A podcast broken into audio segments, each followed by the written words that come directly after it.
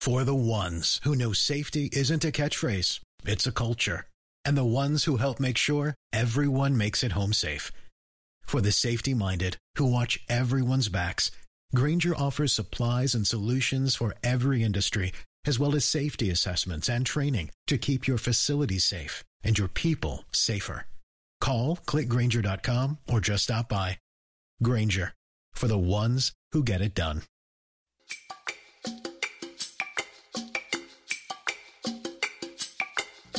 You're not a good waiter. I'm at not a good waiter. I admit it. Okay.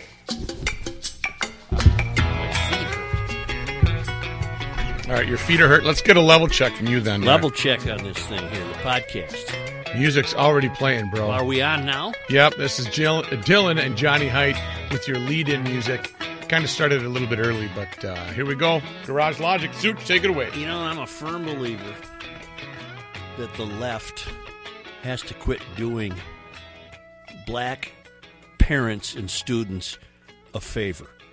Every time the left steps in and acts on behalf of children of color, they end up getting shortchanged, in my estimation. How so?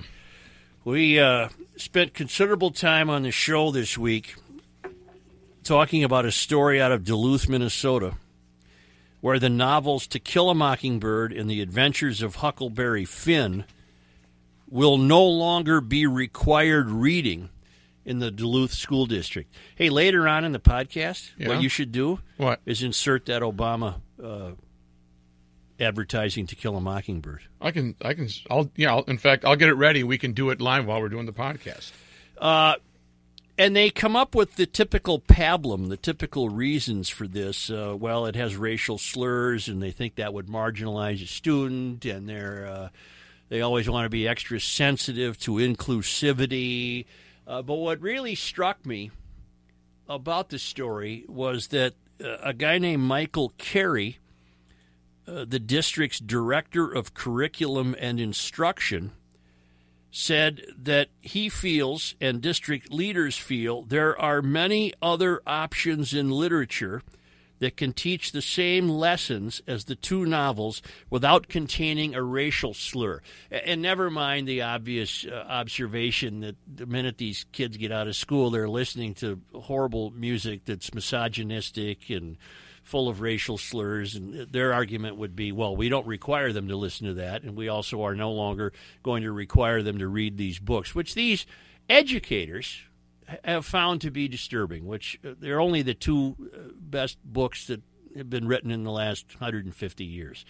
Huck Finn is the first time that youth have been treated as fully developed human beings, and the relationship between Huck and Jim is an extraordinarily beautiful one. And never mind that the message in To Kill a Mockingbird is that, as Atticus Finch constantly preached to his daughter, uh, let's have a little respect for everybody in the world here, shall we? That's why I'm I'm doing what I'm doing in court.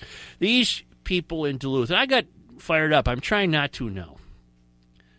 Because the news is bad for you. We talked about that today, too. Right? So this Michael Carey, the district's director of curriculum and instruction, and this is an exact quote from the initial story, added that district leaders felt there are many other options in literature that can teach the same lessons as the two novels without containing a racial slur. Then the same story, the original story from uh, Forum News Service, uh, quoted a fellow named uh, Stephen Witherspoon, who was president of the Duluth NAACP local chapter. And of course, he was applauding the school district's decision to stop requiring students to read these books. Uh, he said some people think these novels are educational literature, but the novels are just hurtful and use hurtful language that has oppressed the people for over 200 years, which is utter nonsense. But let's face it, Witherspoon's in the race business. And if he doesn't act up and act out on things like this, he won't have a job. But he also said there are a lot more authors out there with better literature that can do the same thing that does not degrade our people. Uh, I'm glad that they're making the decision, and it's long overdue. All right. Here's here's what I wanted to tell you about today. I think it's bad radio. I've told Rook this and Reavers this and Height this and Kenny this. I think it's bad radio when you say, "Well, we asked so and so to come on the air today, but we couldn't reach them." I think listeners to radio shows have every right in the world at that point to say, "It's your damn business to reach them." Right. right? Get them. That's why you're there. That's why we tune in and listen to you so we can learn something. So I was terribly intrigued by Carey and Witherspoon insisting that they have other authors and other works in mind that can do the same job as To Kill a Mockingbird and Huck Finn. I wanted to know what those books were, Rook. Right. I wanted to know who the authors were. I'm a voracious reader. I think that's a legitimate uh, question to ask, too, since he was the one that brought it up. So we tried to reach these people.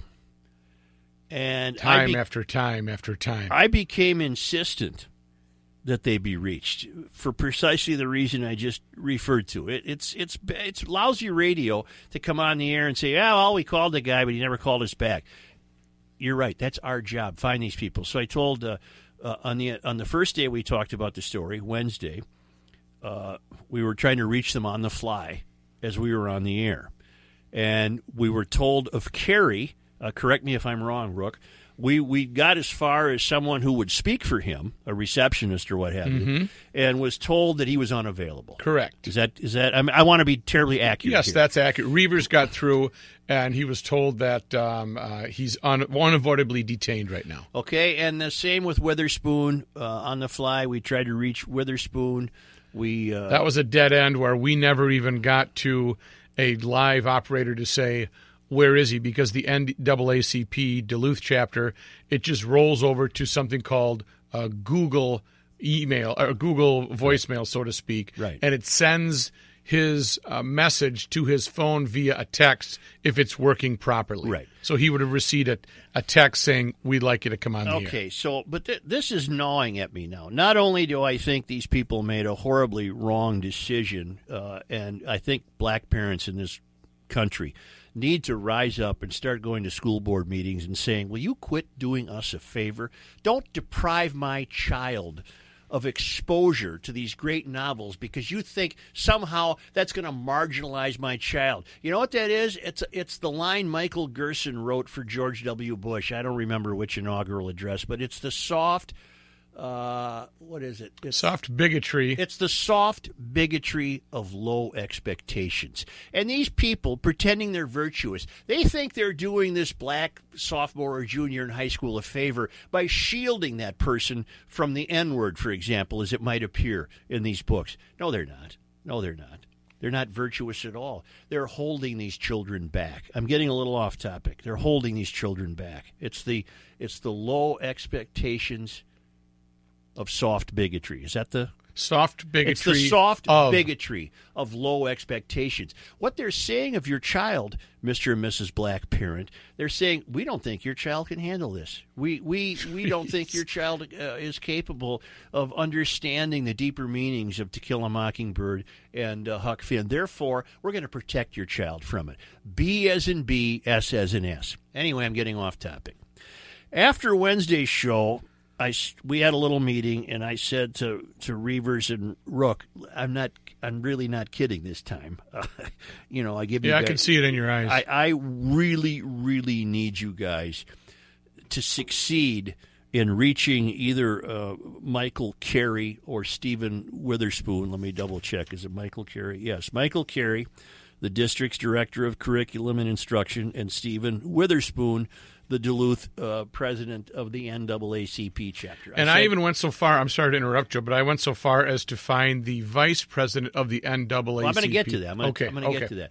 So I said to the guys on Wednesday before we left, don't let me down. Get these two guys on the air tomorrow. I'll settle for one, but do whatever you have to do to get these people on the air. This is a widely known radio show syndicated on 20 in 22 markets around this region, Including They- Duluth. They including Duluth. They know damn well who we are, and we specifically told them uh, why we were calling. So now I come back Thursday and I say to Rook and Reavers, "Okay, give me your report. What happened, Rook? What was your report?"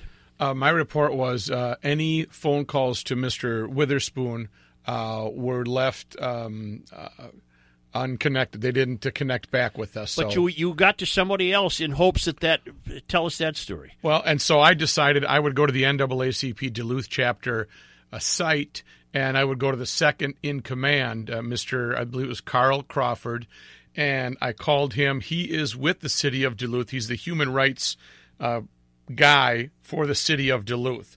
So I called and left a message with him, thinking at least he would call me back and let me know how to get in touch with Mr. Witherspoon. Uh, unfortunately, uh, he did not call back at all. And I explained who I was mm-hmm. and why I was calling, and uh, I did not get a response back. And in the meantime, Reavers was in charge of trying to reach Michael Carey and even got to the point of communicating with someone that Reavers uh, said was Carey's college roommate. Right. Right? Yes. And said, Would you put in a word for us? Would you please have Carey call us? Okay, we failed. Now, the point of this is the following uh, I, I don't intend this to be uh, woe is us, uh, poor us, we can't reach anybody.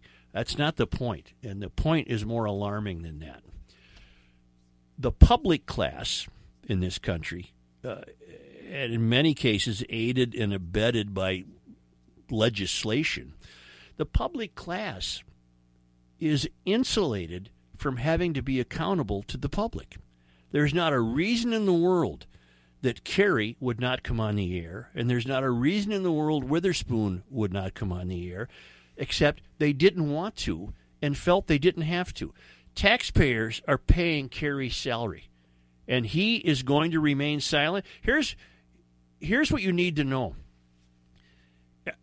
you need to applaud. I know we give a lot of grief to news gatherers, but I've been one for 45 years, so I can give grief. I've been a reporter and in the radio business a long time, and we love to have fun uh, with, with with what other radio people call the mainstream media, uh, and they fail often. But you know they're up against it. You should applaud any reporter who can get any information whatsoever out of a public official. Would you agree to that? yes. It's it's it's impossible because they don't want to talk. They do not want to talk. Okay, but what's the ultimate lesson that we learn by that? My ultimate lesson that I learned is Carey and Witherspoon have no conviction. If they were convinced that they were right, if they were convinced that they're doing the right thing by taking uh, those works of literature out of the required reading list, they'll still be available in the library, but kids are only going to read stuff they have to read. Kids today don't read enough. If they're convinced that their actions were the best actions that should be taken in the interests of children, and they do in fact have other authors and other works in mind to replace To Kill a Mockingbird and the Adventures of Huckleberry Finn, why would they not, based on that conviction, share that information with the listeners? Right. That would be their that would be the that would be their first want. I, I here's what we decided to replace it with. What do you think? No. What I what I sense is they have no conviction whatsoever. They've been trapped in the soft bigotry of low expectations. They've been called out. They've been called out on the air as, provi- uh, as providing no illuminated path whatsoever for these children. It's the opposite. They are shielding children when they don't need to. They are not expecting that those children are capable of understanding the books. We got emails uh, from teachers in Duluth who say, Look, we weren't consulted. We find this deplorable. We've been teaching these books for 20 years. We weren't consulted.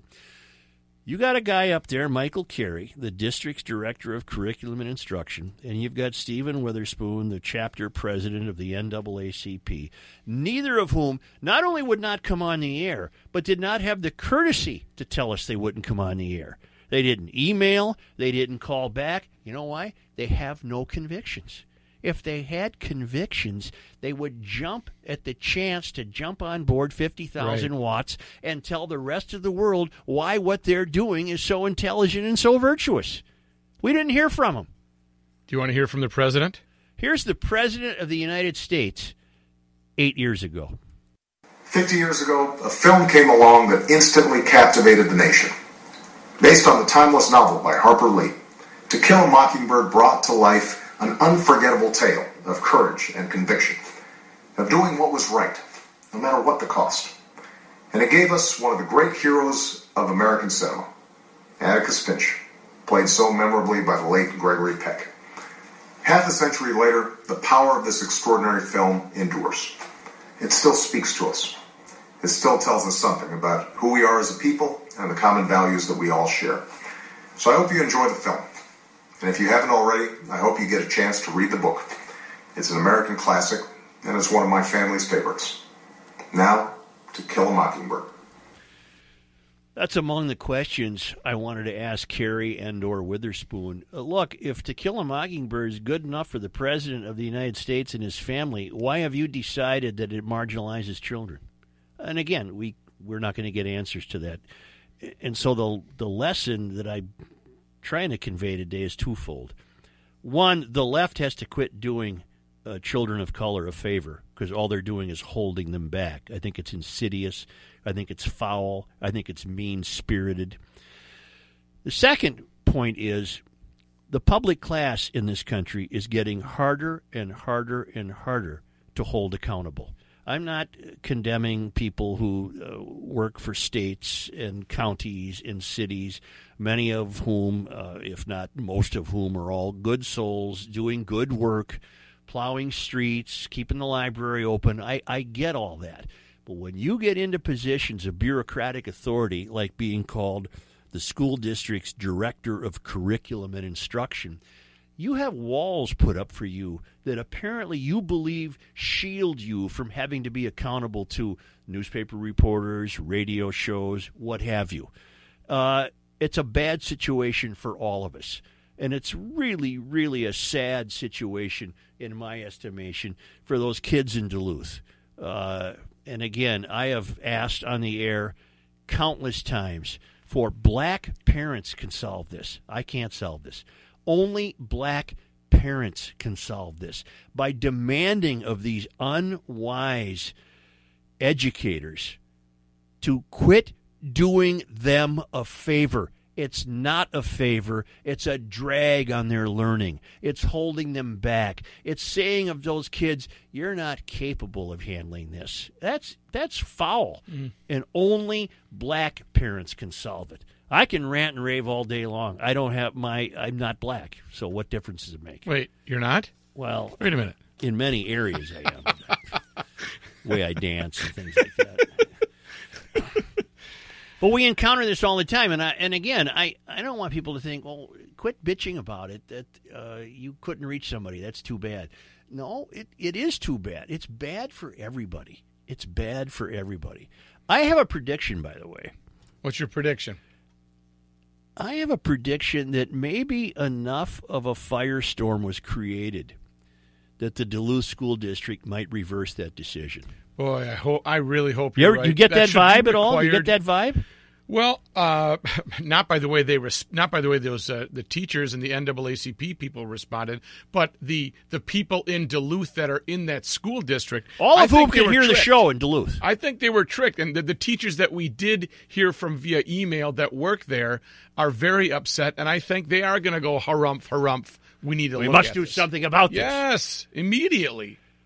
So and, hopefully we're right on. And I insist that if Carey and if Witherspoon had any conviction whatsoever that they did a wise thing, we would have heard from them. So all I can conclude, absent their willingness or courage, does it even take courage to come on a radio no. show? No. Absent their unavailability. Yeah. I can only conclude they have no conviction. They were just following a liberal leftist Mysterian playbook that has nothing to do with caring meaningfully about children. Nice. All right, we'll see you next time on Garage Logic on podcast one, the inside Is look done now? Garage Are we Logic. done now? You want to be done? Are Listen we done now? now? Let's hear that music. I love the way these guys play. They're going to take us out. You I played makes- drums with these guys, you know. Well, you know, You've yeah, seen- you played. I don't know if you played well, but you, you did play with them. All right, is that it? That's it. All right, we're done.